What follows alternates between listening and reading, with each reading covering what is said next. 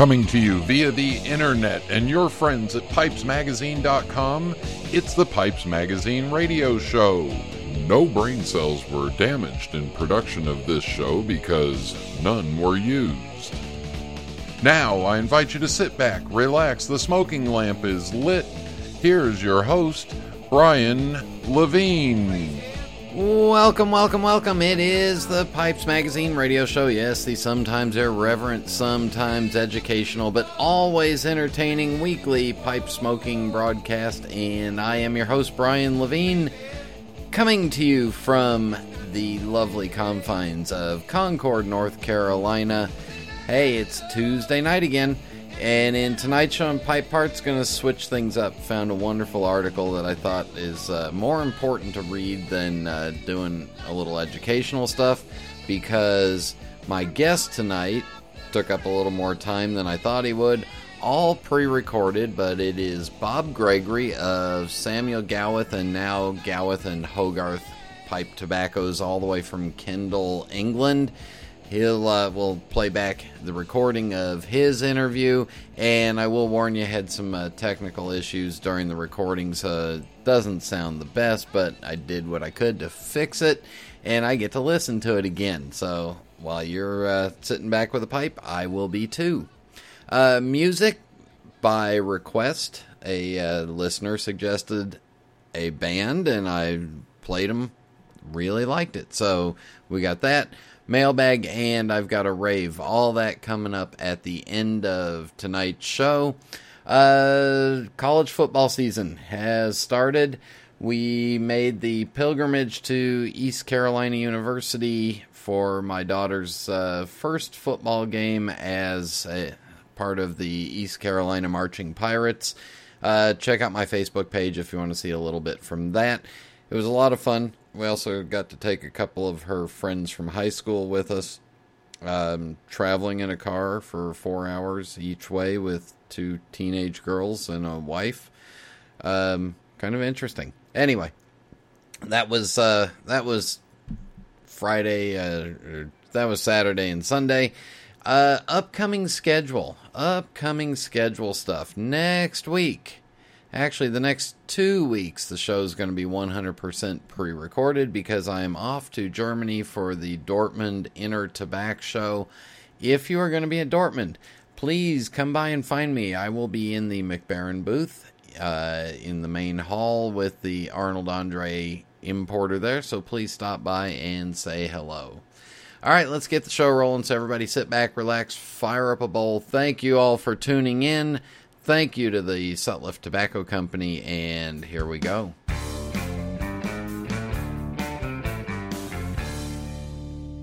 If you're looking for quality, if you're looking for a variety, and if you're looking for someone with reputation for nothing but the best, you're looking for cupofjoes.com. Cupofjoes.com has hundreds of pipes to choose from and thousands of different pipe tobaccos. Cupofjoes.com is also your one stop shop for Peterson pipes, their exclusive line of Peterson Kelly pipes. Check out their remodeled website at cupofjoes.com and be sure to like them on Facebook, cupofjoes.com. Quality products at extraordinary prices. What are you looking for in a pipe? Is it the quality of aged briar? Is it a certain shape or finish? Maybe it's the sound engineering that ensures an effortless, smooth draw with each and every puff. That's exactly the kind of pipe Savinelli has delivered for generations now. With such a variety of shapes, finishes, and sizes, it's easy to find something that fits your sensibility and style. Just this year, we've expanded our lineup to include the Bianca, the Lancelotto, the 2015 collection, and the final installment in the Leonardo da Vinci line, the Vitruvio. For a bolder style, try our more colorful 2015 editions as well. The exotic cashmere, the sultry licoricia, and the striking arcobaleno red. So, whatever you're looking for in a pipe, know there's a Savinelli waiting for you. Contact your local or online retailer to find your Savinelli today.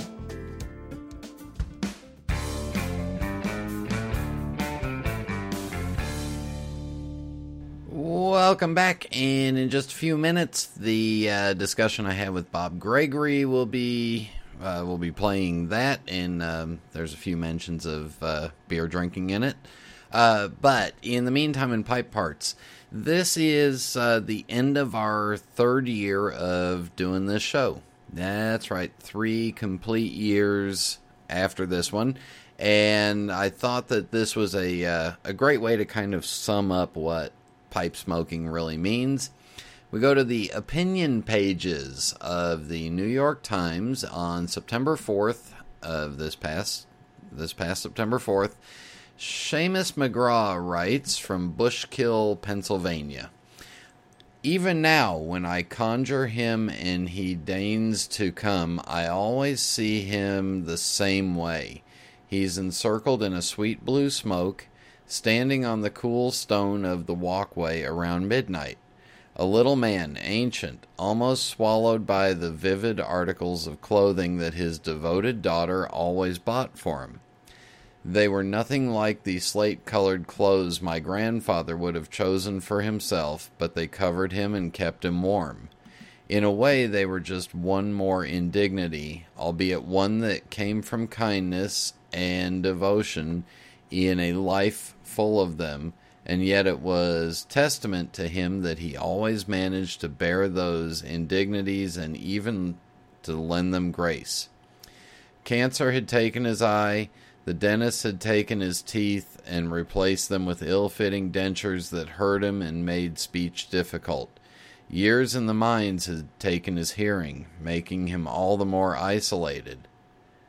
I wasn't there that night, but the way I heard the story, he had gotten out of bed when he thought that everyone else in the house was asleep and slipped down into the basement carrying all the possessions he still had left his hats, and a few tokens of the life he shared with his long gone wife, and was stowing them away in boxes when my aunt caught him. After some quizzing, he finally told her that he had dreamed that he was visited by my grandmother, then more than ten years dead. He was packing to get ready to go see her. My aunt dismissed this and gently shooed him off, and so to bear his latest small indignity, the old man stepped outside, packed the last of his pipes, a battered corn cob with the good Virginia burley he preferred, lit it, and watched the sweet and earthy blue smoke curl up into that summer night. And now it's another summer night, and I'm anxious and wide awake. The house is silent, everyone else is asleep and so I grab my own scorched corncob pipe from the table by the door and step outside. I light it and watch the smoke curl up. Ever since I was a teenager, I have on occasion smoked a pipe, though I tend to do it in secret because, lacking my grandfather's natural dignity, it always seems to me to be pretentious, especially given my line of work.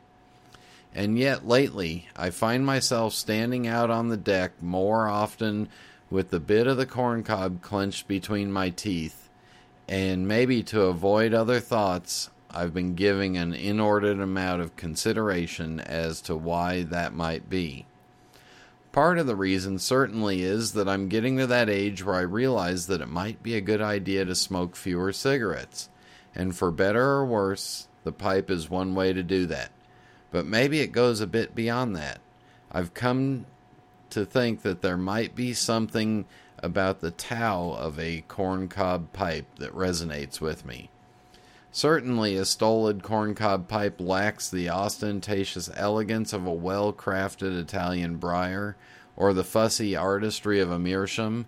It is fundamentally democratic in the most Jeffersonian sense, an agricultural product, no, an agricultural byproduct, the waste left after one use, repurposed for a second. Though I haven't yet done it myself, I've given a lot of thought to how a corncob pipe is made, and it requires thought.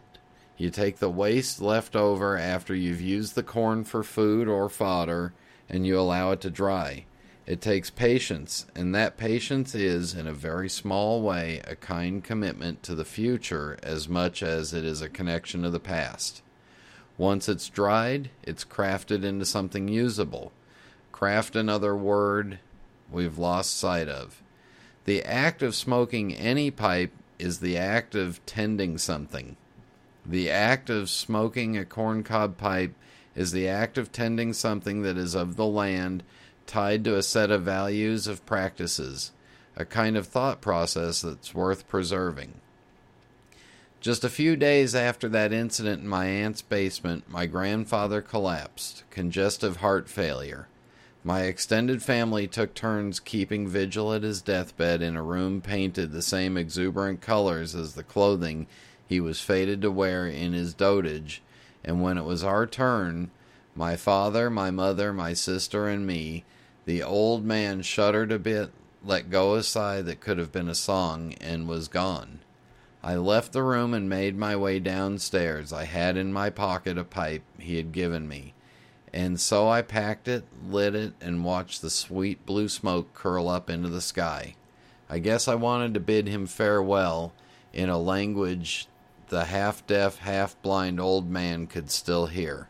And maybe standing on this deck, with the bit of a corncob clenched between my teeth all these years later, I'm still trying to conjure my grandfather, or at least his dignity in the face of all the indignities the world threw at him. Sometimes he deigns to come, and when he does, he always has that pipe in his mouth. Uh, Seamus McGraw is the author of Betting the Farm on a Drought Stories from the Front Lines of Climate Change, and he's also been written on uh, the New York Times opinion page several times. Anyway, thought that was a beautiful way to explain uh, pipe smoking. He's not quite tuned into exactly how a corncob pipe is uh, grown, but he certainly has the idea of it being something that needs to be tended and cherished and remembered. All right, in just a minute, uh, my conversation with Bob Gregory. This is Internet Radio. The year was 1849. Zachary Taylor was sworn in as the 12th President of the United States. The U.S. flag remained fixed at 30 stars. Edgar Allan Poe was found dead in Baltimore. Congressman Abraham Lincoln patented a buoying device, the only patent ever filed by a future president. William Bond was the first person to photograph the moon through a telescope. And gold was discovered in far off California. And in that same year, also in California, Henry Sutliff founded his small tobacco company in San Francisco founded on the principles of giving the public superior tobacco products for those with very discriminating tastes. Now, 165 years later, that tradition continues. Sutliff Tobacco Company has been setting the standard for pipe tobacco ever since. Take a quiz on our website to have the perfect blend suggestion for your tastes, or just browse around to explore all of the wide variety of fine products America's oldest pipe tobacco company has to offer. Lots of things have changed since 1849, but Sutliff Tobacco Company's commitment to making the finest pipe tobacco on earth has not. Visit sutliff-tobacco.com for information on where you can find all of your favorite blends, from the sweetest aromatics to the richest English mixtures. Hi, my name is Eileen Sachi from MarketingPipes.com. If you attend the major pipe shows or buy pipes on eBay, chances are you know my dad, Hank Sachi, or eBuyer1932. My dad has been a pipe collector for over three decades and a reseller on eBay for the last 12 years. His new website is marketingpipes.com. At marketingpipes.com, you will find high quality hand picked pipes. Carvers, join my dad's vast network of collectors across the globe and let my dad promote your brand. Collectors, consign your pipes at affordable commissions or buy your next collectible pipe at marketingpipes.com. Thank you from all the way across the pond, my dear friend, please welcome to the Pipes Magazine radio show Bob Gregory of the Samuel Gawith and Gawith and Hogarth companies. Am I am I correct in where you actually work for besides a British pub? Yeah, technically I work for Gawith Hogarth and Company Limited now, Brian.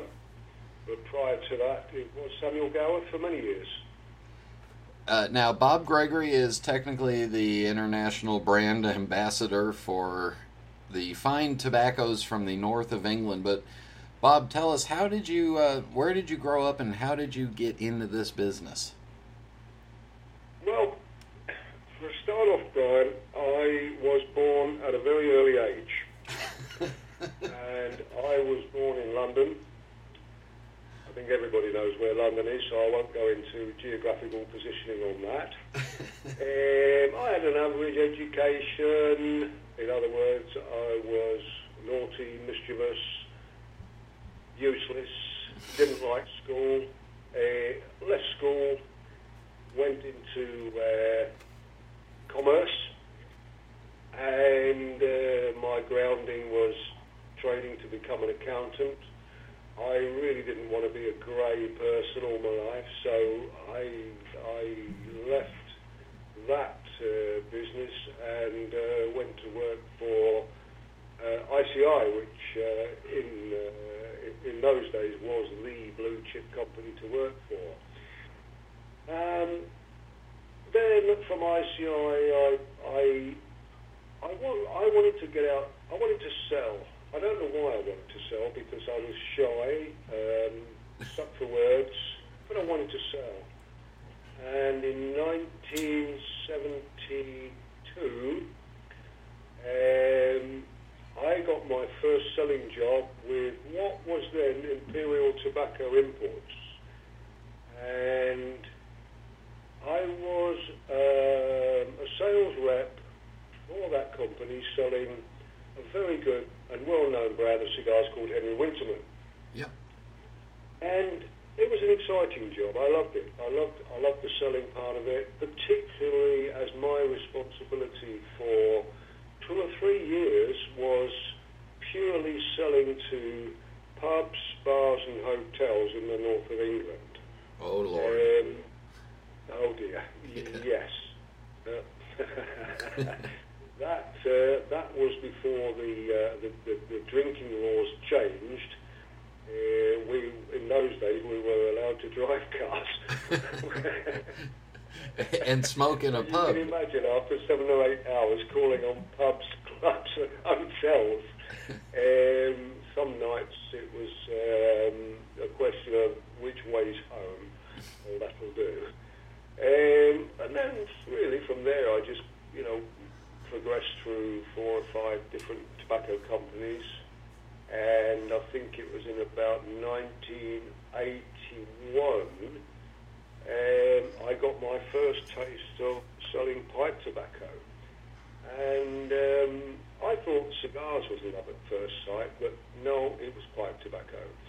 And, and strangely enough, Brian, the, the, this particular job, I was responsible for introducing uh, an American brand to the UK market, uh, and that was Century Tobaccos. I'm familiar with them. I thought you might be, yeah. And uh, that's the sort of stuff you, you know you, you can't get out of the bag because it's so sticky. And um, at, but at, at that time, nobody in the UK had even heard of American pipe tobaccos, let alone tasted them, let alone bought them. And I, I emphasise the bought them bit because at the time, the average English pipe tobacco was about one pound for 25 grams or an ounce of tobacco. Century was two pounds 25. Wow. I it was a challenge, and um, it, it was it was uh, good groundwork for the future, shall we say? And um, from from there, I, I moved on to um, another another well-known independent UK company, uh, John Solomon's, and uh, very small company. Again, pipe tobaccos, uh, cigars, and uh, cigarettes also. And um, with that job, I, I, I got my, my taste for raw fish. Um, I won't go into that now. And um, then that was bought out by uh, the Swedish Match Company. I became a number and not a name, which I've never really liked. And um, it was in 1998 um, I had the offer from Samuel Gawith to, to move into their into their territory and um, develop um, develop the export market for them.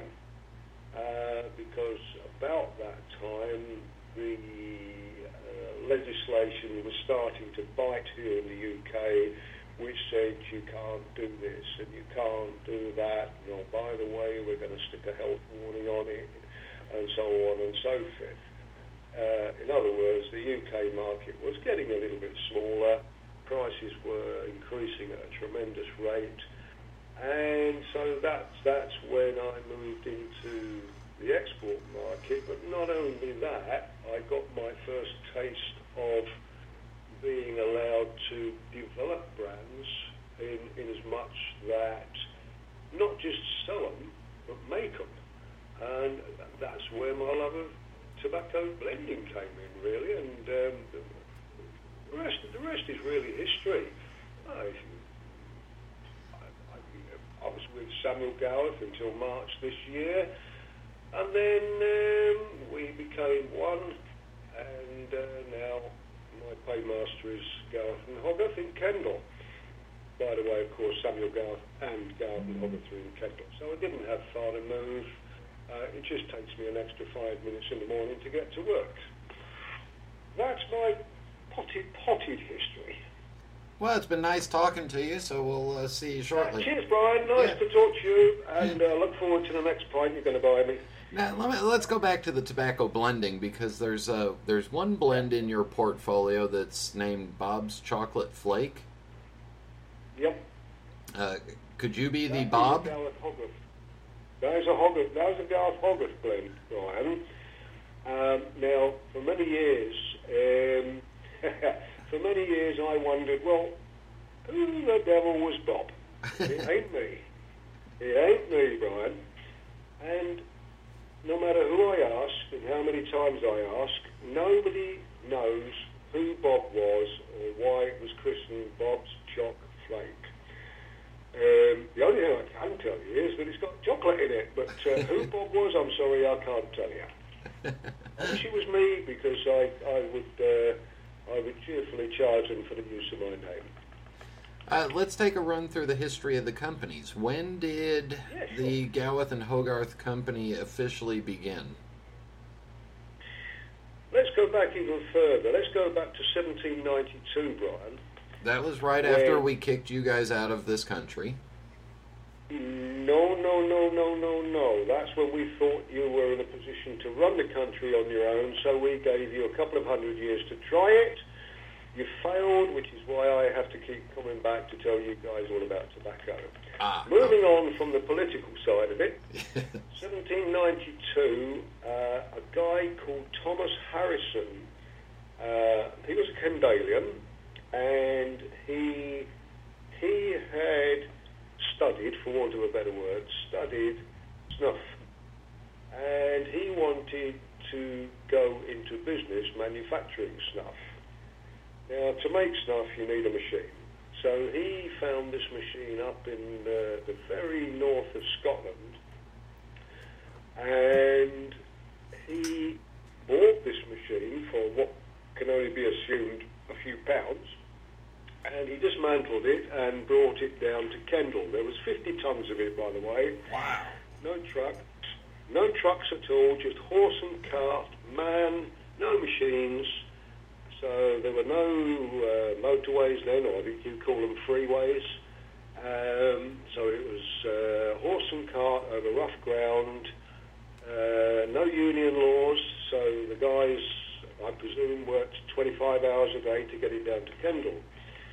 Now, the machine in particular was actually made in or about 1750, and initially it was used to grind gunpowder, uh, and the gunpowder was used by the English army in their fight against uh, a, a little man called Napoleon. Anyway, that war ended. The snuff mill became, or the gunpowder mill became redundant. Thomas Harrison bought it, brought it down to, um, brought it down to Kendal. Then uh, from from that, uh, the the snuff trade in Kendal was born, and um, he married he married a young lady who was the daughter of a Gawith. They gave birth. Uh, they gave birth to many, many children, and the company was initially named after her father. And then the children were named Samuel after the father. Uh, Samuel the first took over the running of the company or bought the company from Thomas Harrison when he died. Uh, Samuel gave birth to, uh, well not Samuel, but Samuel's wife gave birth to a son called Samuel the second. And, and then Samuel the second, he gave birth to, or his wife gave birth. I'm, I'm, I'm, I'm not doing so well here with all these births, Brian. Um, he, they gave birth to Samuel the third and a John. Now Samuel and John um, worked quite harmoniously in the original uh, Brown House in Kendal, which uh, quite a few of your listeners will know because they've been to see me. And um, after a few years, Samuel and John decided that they would part company, one to make snuff and one to make tobacco. Now all this was agreed and decided on over a pint of fine English ale in the local hostelry. And in 1865, uh, John Gawith uh, teamed up with a guy called Hogarth, who was a local businessman. So, from 1865, Samuel Gawith uh, carried on in the trade he was uh, involved in, i.e. tobacco and snuff, and John Gawith carried on in his chosen trade, which was snuff. Uh, both companies lived uh, and existed harmoniously together, both in Kendal, and um, uh, John Gawith, John Gawith, or, or Gawith and Hogarth, he he was rather more successful than Samuel Gawith in the later in the later. So they, they they sort of tended to develop the the home trade, the domestic market, better than Samuel Gawith. And um, whereas Samuel Gawith were rather better at um, performing in their export markets, which was which was my role. And 150 years exactly later, uh, 1865 to 2015, um, the decision was made that um, it would be rather a splendid idea if the two companies uh, merged back together again, and uh, this we did in March of this year, and it's a good thing because with all the legislation, the anti-smoking laws, the labelling laws, the flavouring laws, this law, that law, the mother-in-law, it, it, it, it makes us into a much, much stronger company where we can face the future together and and bring the smoking public something which they really do want. Was the decision that to come back together was that made over a pint of uh, fine English ale? well, uh, the reason the decision was made, Brian, um, was um, the factory, the Samuel Gawith factory was, you know, you're talking about a 200-year-old factory. Uh, it needed a lot of investment. Um, it needed enlarging to meet our, um, our, our demands, shall we say, because the market, our market is getting so much bigger now, especially in the export side, and particularly the USA uh, side, which is wanting more and more and more of our product.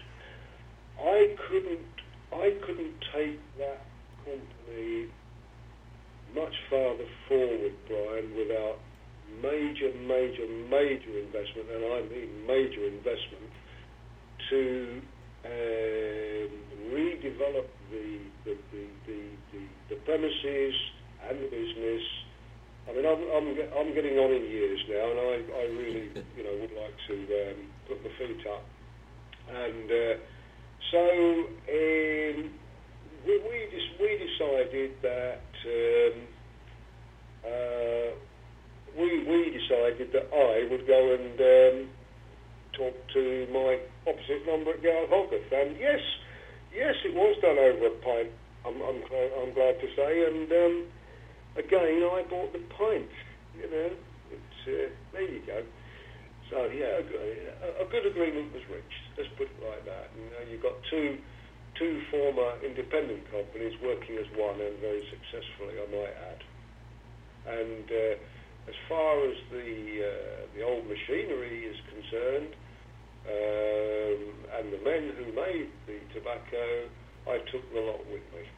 So the tobacco from the tobacco that was made at Samuel on those old machines, it is now being made at Gawith Hogarth, which is a much, much bigger factory, by the same men and on the very same machines. So things couldn't be better.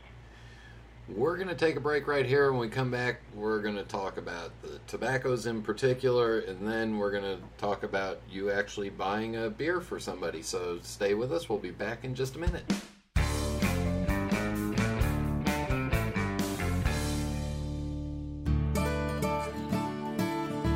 This is Phil Morgan, General Manager of Missouri Meerschaum Corncob Pipes in Washington, Missouri. Our mission since 1869 has been to produce great smoking pipes that anyone can afford. We guarantee our pipes won't be your most expensive, but they just might be the ones you smoke the most. At Missouri Meerschaum Company, we don't just sell our corncob pipes, we grow them, make them, and smoke them.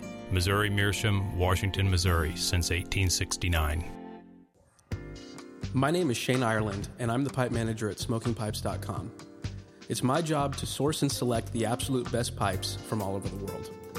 We take collecting seriously, so you should think of us as your team of personal pipe shoppers. When you browse our site and make your selection, the pipe you've picked out has traveled from the maker to our merchandising and quality control department. It was then given to our highly skilled photographers, videographers, and copywriters before being carefully and lovingly packaged by our shipping team. The pipe you see is the pipe you get, and it's just the one you've been searching for.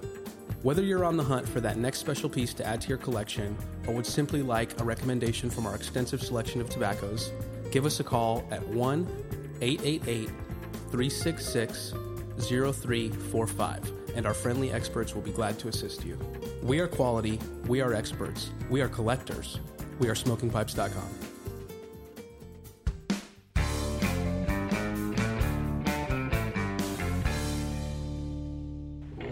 are back on the Pipes Magazine radio show, visiting with Bob Gregory, way up in the north of England. And um, you know, Bob, I'm surprised. You know, be, you being a northerner, I thought your pockets were too deep for you to reach into your money to buy a beer for somebody. But uh, uh, talk us talk us through some of your uh, some of your more popular pipe tobaccos. Okay. Um, probably our most, hot, well, definitely our most popular pipe tobaccos are Squadron Leader and Full Virginia. They have really been the mainstay of, of, of the Gawith product range for, for, for, many for many years, many years.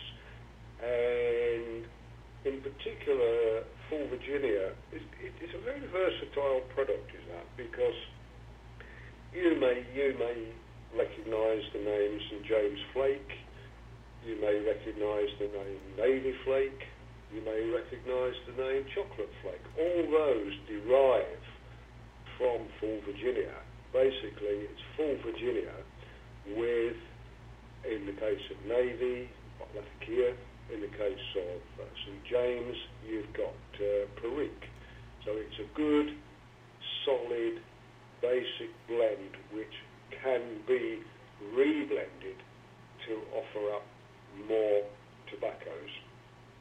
If you've got a winner, stick with the winner, Brian, and use it as much as you can.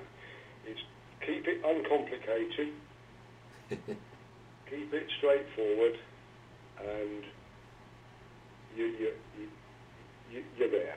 Now, many years ago, all we did was make straightforward um, Virginia or Latakia blends or Turkish blends. In other words, we made all we made was traditional English tobaccos. Then, of course, um, probably partly due to my efforts way back in the century tobacco time, um, the, the smoking public in the UK, the pipe smoking public in the UK, got younger. And the younger, the younger pipe smokers, they wanted something a little bit more flavourful, uh, something they could smoke in the presence of their new lady friend that wouldn't offend them. So for, for quite a long time, we resisted doing what I call, what are called aromatic tobaccos. Uh, I prefer to call them flavoured tobaccos because, I mean, when I take my shoes off, my feet are aromatic. Now, you wouldn't want to smoke that. Believe you me. You have a way with words. Um, we, we, we stayed away from aromatic tobaccos for some time, and then we, we realised, look, we've really got to get into this. We've really got to start selling aromatic tobaccos. And so, you know, from that decision came the Navy Flake, came the Celtic Talisman, came the, the Sam's Flake, and so on and so forth. And my God, I'm glad we did, because otherwise we would have been left behind. At the time, the only aromatic or uh, aromatic tobacco we did was Grousemoor. And Grousemoor is one of our oldest blends. And that, that particular tobacco has got a, a mixture of 22 different uh, flavours in it. Uh, no, I'm not going to give you the recipe for it. Uh, just enjoy it. Um, so we've moved. We've moved then from what is still our two best-selling tobaccos, i.e., Full Virginia and Squadron Leader. But then we've moved to the new sector, the aromatic sector, and I can honestly say that something like 1792, which is which is which is an aromatic tobacco, that is number one in that in that particular sector. Then you have things like Celtic Talisman and Sam's Flake. Again, you know, they they are really really strong. Depends where in the world you are, because Celtic Talisman will sell brilliantly in Scandinavia, uh, and it won't sell in so well in, in South Korea, but it does sell reasonably well in the US. So you know, we've got, we, we, I say we've got something for everybody, and I'm, we, we, I, I continue, continue, continue to, to look for new, new product. In actual fact, um, Celtic Talisman, for instance, came, came, came to be purely by error. Um, we, we mixed up 100 pounds of tobacco, and we put the wrong flavour on it and no one throws a hundred pounds of tobacco away because it's got the wrong flavour on it. So I said to the guys, I said, look, don't worry about it, I'll sell it. Um, talk about putting my foot in my mouth. and, you know, it's Christian Celtic Talisman and it's sold. So, hey, by mis- sometimes by mistake you can get a winner. I mean, look at your mother. um, uh, going back a, a, little bit. I bet you don't edit that one out. yeah, I think that beer I bought you just got smaller. Um, I, I, I didn't drink that beer you bought me. I've got it in a frame on the wall here. and I, I won't mention a certain evening in a hotel room with uh, with uh, Bill Taylor. Uh, I've still got those pictures, Brian. Oh, no, that's okay. Thanks. Uh, can we talk Moving about can we talk about the snuff business for a little bit because there there Yeah, of course we can. Yeah, pleasure. I mean there is some interest in the in snuff in the United States and abroad and you are uh, one of the most uh, one of the most storied manufacturers of snuff. Uh, can you talk us through the process of manufacturing it? Yeah, yeah, and it, it, you know, it, it won't take but a few seconds, Brian. Basically, snuff is ground tobacco. Now, uh, it's not the tobacco that uh, you know you, you, you, you sort of uh, generally find in a, in, a, in, a, in, a, in a box or a bale. The tobacco uh, is the stem which has been stripped out of the leaf, and that stem is uh, dried out and ground up. Yeah, sure, we, we, we, we will add, uh, on some of the blends, we will add uh, dried tobacco leaf, but we don't add, we, we don't we, we tend to use the scrap tobacco rather than the full leaf. Uh, with the price of tobacco as it is today, then you can understand why. So basically, snuff is ground tobacco stems with um, a little bit of desiccated leaf added. We grind it up. Now we can grind it up coarse. We can grind it up fine. We can grind it up very fine. Depends how long we grind it. And from from there, it's it's it's a, it sounds like a simple process, uh, but it, it really isn't. It's a it's a time-consuming process. The stalk has to be at the right brittleness, for for want of a better word. And if you if you grind it too long, it can go dark. If you if you don't grind it long enough, it can go light. Obviously, there are various types of stalk that, that we grind. And then when it is ground, we can either leave it as a plain snuff, like a plain SP, or we can uh, we can add flavour to it. And we add flavour to it at the end of the process. We don't add flavour during the process. And the flavour is added quite simply. We just measure it out in a measuring jar. We, we tip it on the snuff and then we put the snuff through a sieve. The, the, the beauty of snuff is that whatever whatever whatever you put that that snuff to, i.e. menthol or lemon or cinnamon or whatever, it will soak it up and it will it will retain it. So snuff is ground up tobacco leaf stems, bit of desiccated leaf, a couple of uh, preservatives, obviously, otherwise we don't want it going mouldy and uh, and flavoring. So it's kind of it's kind of just like you and I are. We're just ground up old tobacco guys right. with a little bit of flavoring. Yeah. Yeah. Yeah. Yeah. I mean, I've got a I've got a, a gentleman uh, who lives in, in Scotland, and uh, he calls me up and he says, Bob, what have you got? Have you got the old stalk? Have you got the old leaf? Yeah, of course I have. And uh, I sell it to him at a vast profit, of course. And um, he, he all he all he does, he just borrows his wife his wife's flu food blender and um, makes his own snuff. Uh, it's pretty it's pretty raw, basic stuff, but he seems quite happy with it. Uh, his wife isn't, by the way. I think in the last two years he's gone through, I think, eight food blenders, and uh, and he, he does it he does it in her kitchen, and um, well, um, she's not very happy with him sometimes. Let's put it like that. Especially when she goes to make a soup or a smoothie or something like that, she finds her blender full of snuff. hey, there's a thing. There's a thing, Brian. Snuff flavored smoothie. How about it? I'll drink to that. Uh, There you go. You drink it again. last question. Uh, for uh, for a couple of years there, some of the tobacco blend, some of the pipe tobaccos were hard to get a hold of. Uh, Yep. With the mer- with the move to the and the recombining of the two companies, will that help in uh, making sure that we can buy whatever we want whenever we want? Right.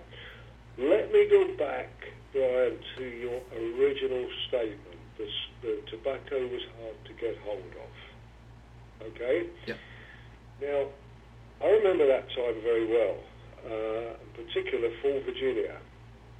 Uh, I, it was probably four or five years ago, and I do remember it, and at that time, um, other other big markets had come onto the scene. So uh, me being me, went out there and sold them as much as I could. And uh, in the meantime, uh, the appetite uh, from across the pond um, just went from good to very good to very very good. And um, the, the the importer at the time, which was Kretek, and still is by the way, um, he was ordering more and more and more and more and more. And I, to be honest with you, Brian, I just couldn't supply. Yeah. Plus the fact that when I did supply, and uh, this is not meant as a criticism to any of uh, my American friends who are listening to this. Um, because we couldn't supply all that was needed, whenever, such as Full Virginia, came onto the shelf in the uh, in the into the in the, in the tobacconist shop uh, in the U.S. Uh, the first guy who saw it thought, "My God, Full Virginia! Oh, look, there's ten boxes," and he bought ten. and he would he would he would smoke one and put nine away in the cellar. God bless him. And of course, so that created, a, if you like, a, an additional shortage. And um, but yeah, by and by, we got uh, we got uh, extra extra production sorted, and now I'm glad to say that um, uh, I haven't had a I haven't had a complaint from across the pond for oh, three years, three and a half, four years maybe uh, because we can now supply whatever you want. And that, that was before the move to Gawith Hogarth. Um, so now we've got increased production. I can supply whatever you want, whatever you want. And um, thank you very much to you American pipe smokers for supporting us through that. And uh, I'll never forget you. It, it was a little bit like a uh, feeding frenzy in the Shark Tank, or when someone yelled "free beer" around Bob Gregory. it was, it was, Brian, and at the time it was a little embarrassing.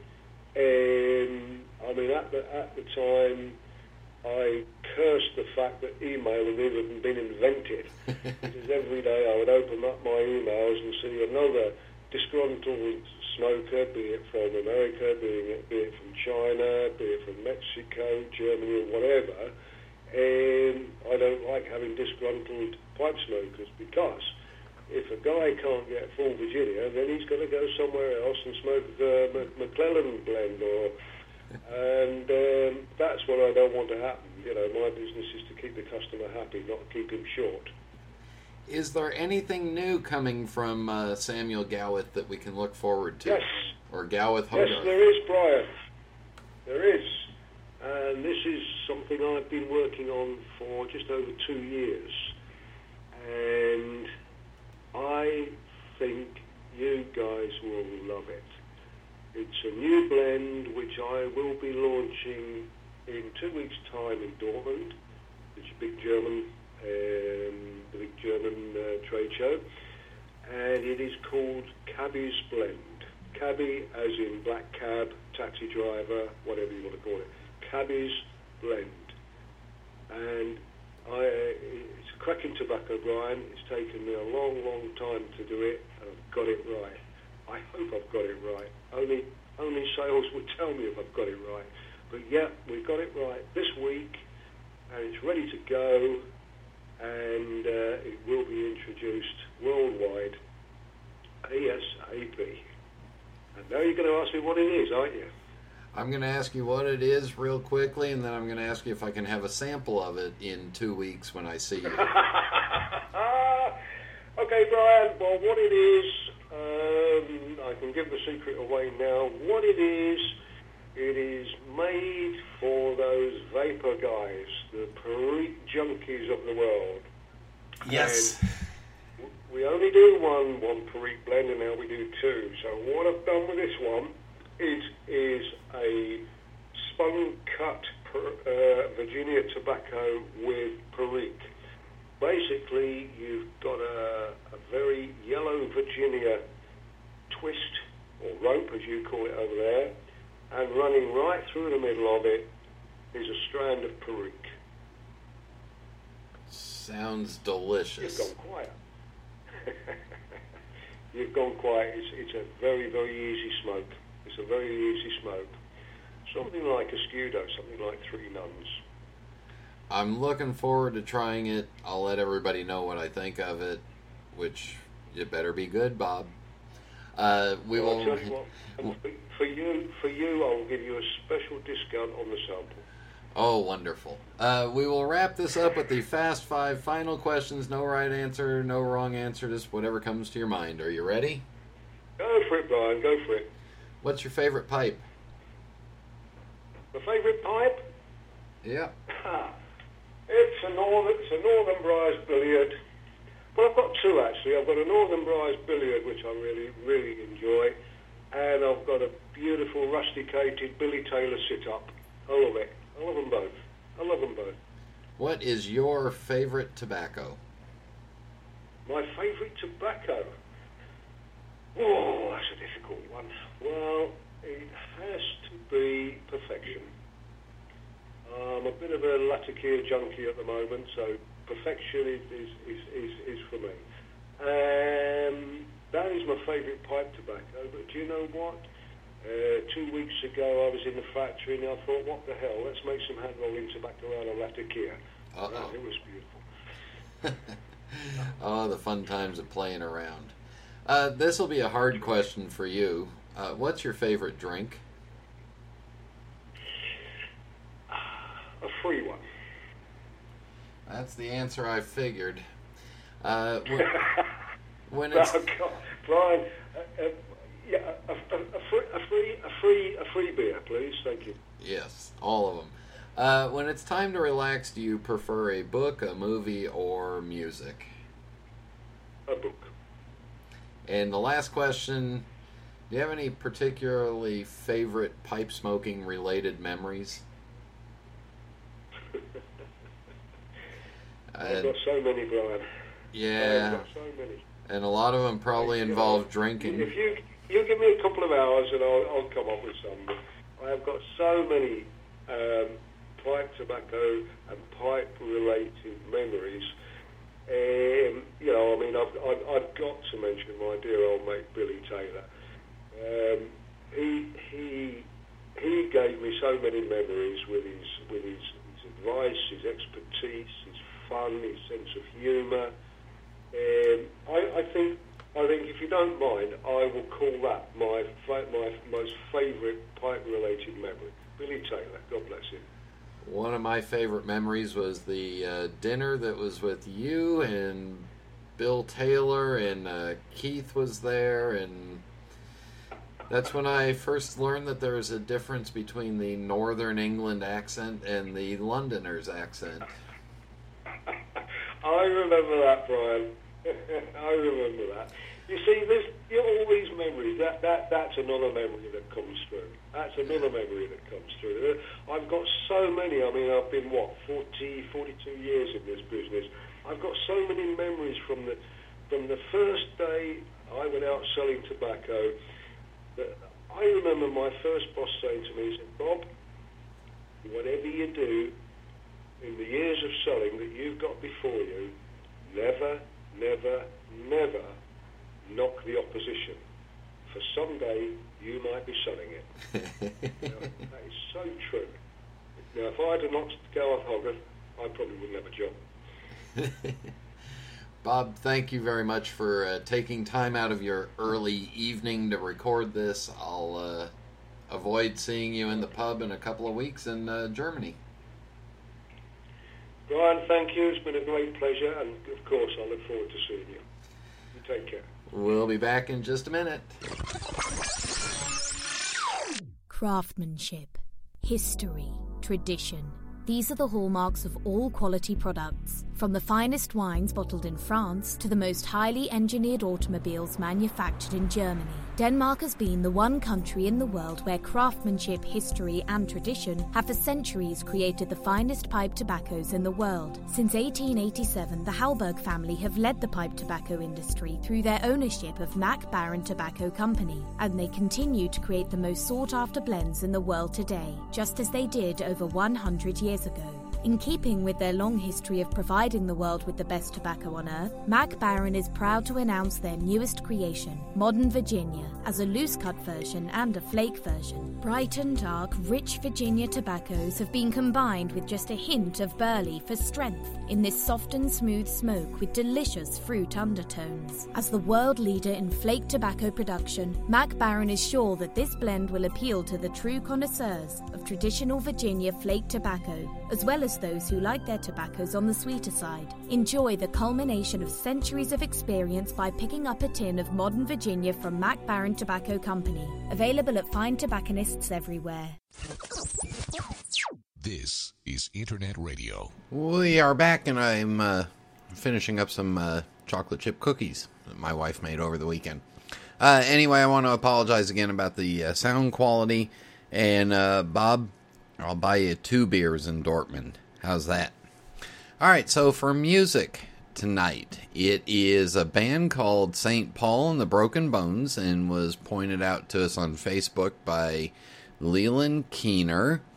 And this song is called, where is it? What's it called?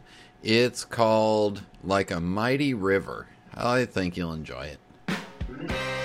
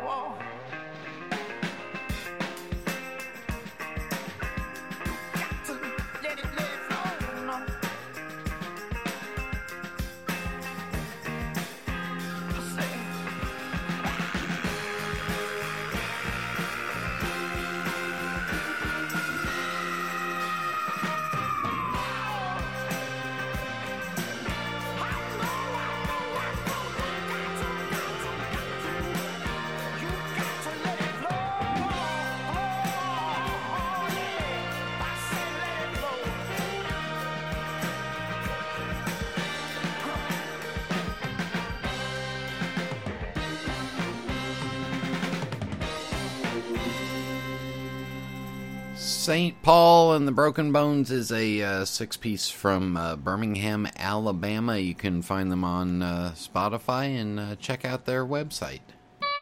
Yes! You have new mail. Yahoo! In the mailbag, we'll hit John Seiler first, and he says, Hi, Brian. Nice seeing you in Columbus. It was another good show. Kudos to Jeff and Eddie and all for and all the volunteers. I think some of the tobacco vendors underestimated the potential sales at the show and did not bring sufficient merchandise. Uh, Brandon Gravois is a new face to me. I had an uncle that raised some tobacco on his farm in Kentucky, sort of for additional cash. Using it as a crop within the sugarcane rotation is a good way to move from a single crop farm. I didn't realize how risky a crop it was to the farmers. I was fortunate to get one of the Perique cigars from Mark Ryan at Columbus, and it amazed me on how good it was, as you know. Uh, as you know, I do not normally smoke a pipe containing perique. I guess I may have to change my ways. Uh oh.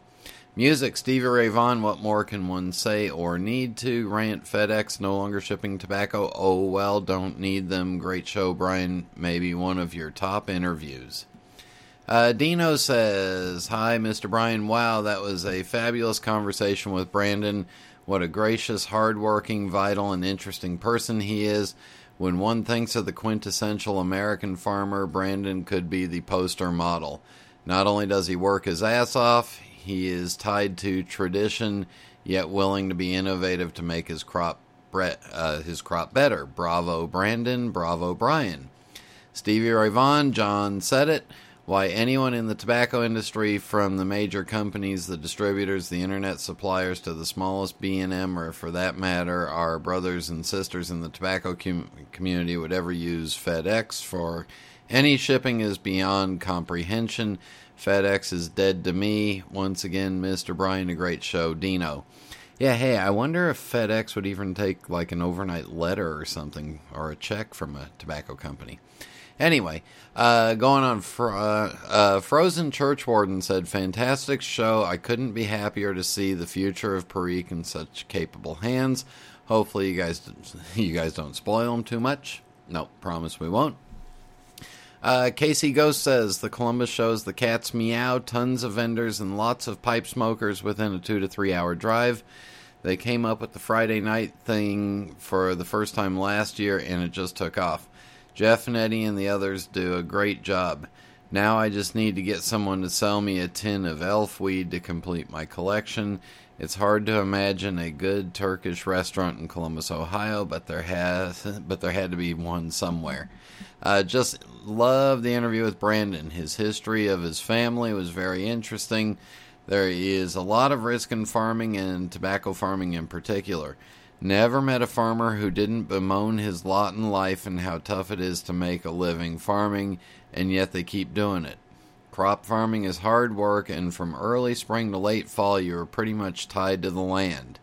When he got to talking about the food he likes and the different fish that he can get in rivers and bayous, makes me want to go read one of James Lee Burke's books involving Bayou Teche. Uh, Brandon has a touch of old world courtliness about him. I thought Acadian Perique was code for tobacco. That has been through the Perique process, but not grown in the St. James Parish. Yep, I'm done with FedEx. No, uh, the Acadian Perique he's talking about is a, a Mac Baren blend that I gave him. Uh, Tarek writes, always a great show. Really fascinating to hear about how Perique is produced. I had no idea it was so labor intensive. And darn it, if Brandon didn't just didn't sound just how I think a southern tobacco farm should, Mr. Brian. I believe I inspired a shipping related rant just a few episodes ago related to this, and I won't be supporting FedEx. Great call on the Stevie Ray Vaughan. You can play that style anytime you want. Can't wait until the day when my vacation, children, money, and moon cycles align to allow me to visit a pipe show. It sounds like an amazing time. Uh, the Kilted One, who comes from overseas. Another good show, Brian. You always seem to find such interesting people to chat with. I'm slightly envious. I'll second your comments on going to a pipe show. I was a bit nervous before heading to Chicago this year, but it was well worth the journey, and I'm already looking forward to next year. Brandon really does sound like a southern farmer, no offense intended. It's great to hear about people who carry on traditions like that, especially when they contribute so much to our hobby. With regards to your comment in the mailbag, I've never perceived anyone's comments on the show to be particularly anti aromatic, although my own tastes have changed away from them recently, subliminal messages maybe. Rant, I don't have a lot of dealings with FedEx here. I know Royal Mail don't let you post tobacco here, but there are ways around it if sufficiently motivated. We won't talk about those. Uh, Voorhees says, interesting to hear Brandon and the history of his family, farming, and tobacco growing. As for the music selection, Stevie Ray Vaughan left us too soon, and as you know, it's been 25 years since his passing. Still a sad point in my life and many. As for the arrow topic, smoke what you like, like what you smoke. As for FedEx's decision on tobacco products, I say F them. I think that means uh, FedEx them. Uh, Dutch65 writes Fantastic interview with Brandon Gravois. It never ceases to amaze me how you continually find unique topics to explore and at the same time promote the hobby of pipe tobacco, smoking, and collecting. Too bad you didn't get to actually go to Louisiana to, to do the interview. Those folks really know how to cook down there. I'll be there in about a month. Um, also, thanks for the heads up, Brian. I'm done with FedEx. And Anchovy D writes, What a great guest. I hope that Brandon's able to make the NOLA Pipe Show. I'd love to meet him. Congratulations on putting out a very interesting and informative show. It was good to learn that someone uh that someone other farm that some other farmers out there growing perique. Ah, there we go. There was a big issue in the 90s that Percy Martin was going to stop growing it because it wasn't worth growing as he couldn't get a good price from it. Poche, who did the processing, wouldn't pay him enough.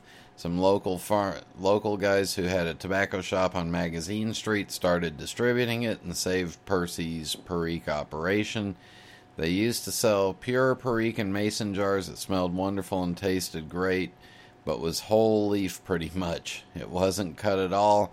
It was a pain to put on the cutting board and chop it up and smoke it. I still have five jars of the stuff. Smells incredible. Uh, I guess when Mark Ryan was on and talking about the farmer who had a big crop that was exclusive to cigarette manufacturers, he must have been talking about Percy Martin. Yes, he was. I didn't realize that all those guys, Gravois, Poche, Martin, were all related, but it makes sense. It's good to see Brandon hitting the books to produce even better quality Perique tobacco. Thanks for the great show. Uh, New Broom says, I like the idea that it's a family operation, just like the old days, country living off the land and water. You'd think that any pipe show would invite and underwrite this man's appearance to the show, uh, appearance to show him the love he deserves. Seems like there are at least two locations in the world that produce tobacco flavored by the land and curing process Belgium and Louisiana. And, um, Nola Cajun says, I hope to have him there, talking to him next week. And Nate says, brilliant booking. I think we've all been curious to hear from the growing end of the hobby. All right, that was a jam packed mailbag, and in just a minute, uh, rave time.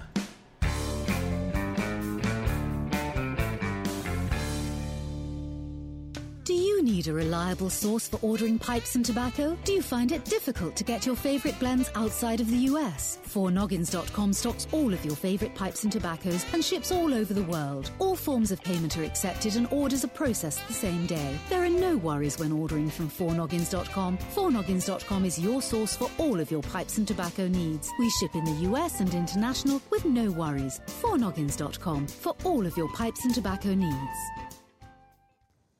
I'm Jeremy Reeves, head blender of Cornell and Deal Pipe Tobacco Company. Since 1990, Cornell and Deal has been producing high-quality pipe tobacco, expertly blended by hand using time-honored methods, unique recipes, and no small amount of innovation. One example of such innovation is our bestseller Autumn Evening. We start with whole leaf red Virginia and strip the stems by hand. The tobacco is then cut into ribbons and cooked for two days according to our unique recipe to create our special Red Virginia Cavendish.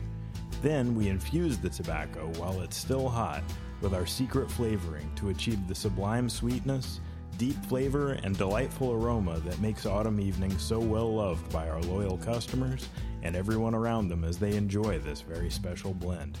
Cornell and Deal Pipe Tobacco Company. It's a labor of love. Contact your local or online retailer for information.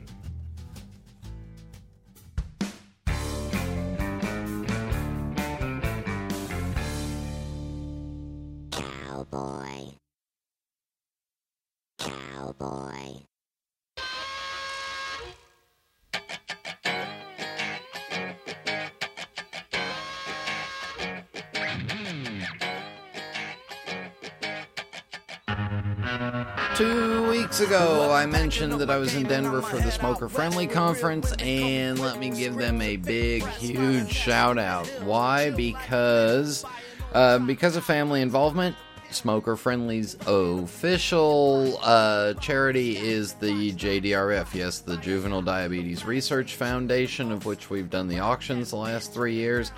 Well, they did some auctions and some fundraising at the festival or at the conference, and they finally announced the total that they raised.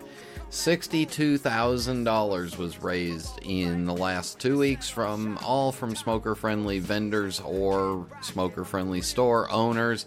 So I want to say a big thank you to the smoker friendly group and to let you know that when you do go in and you help out or shop in a smoker friendly retailer, you're helping out the JDRF.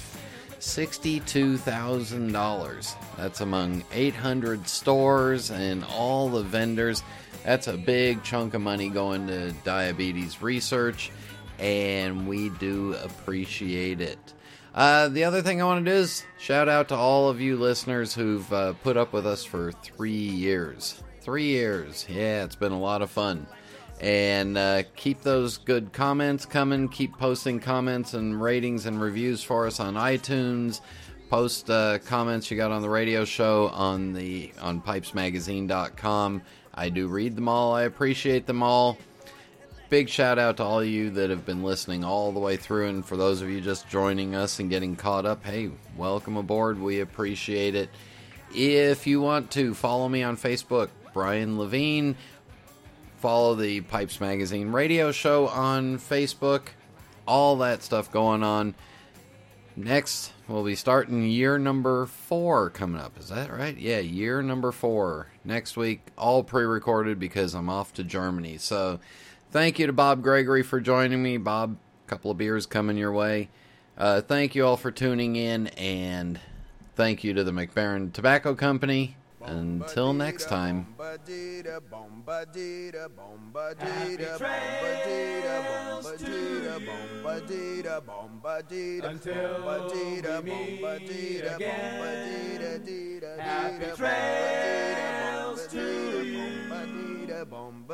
Keep smiling until then. About the clouds when we're together? Just sing a song and think about sunny weather.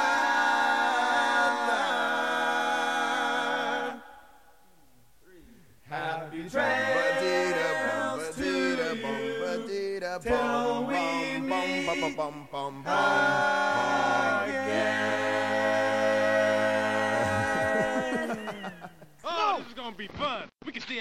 swapping manly stories, and in the morning, I'm making waffles.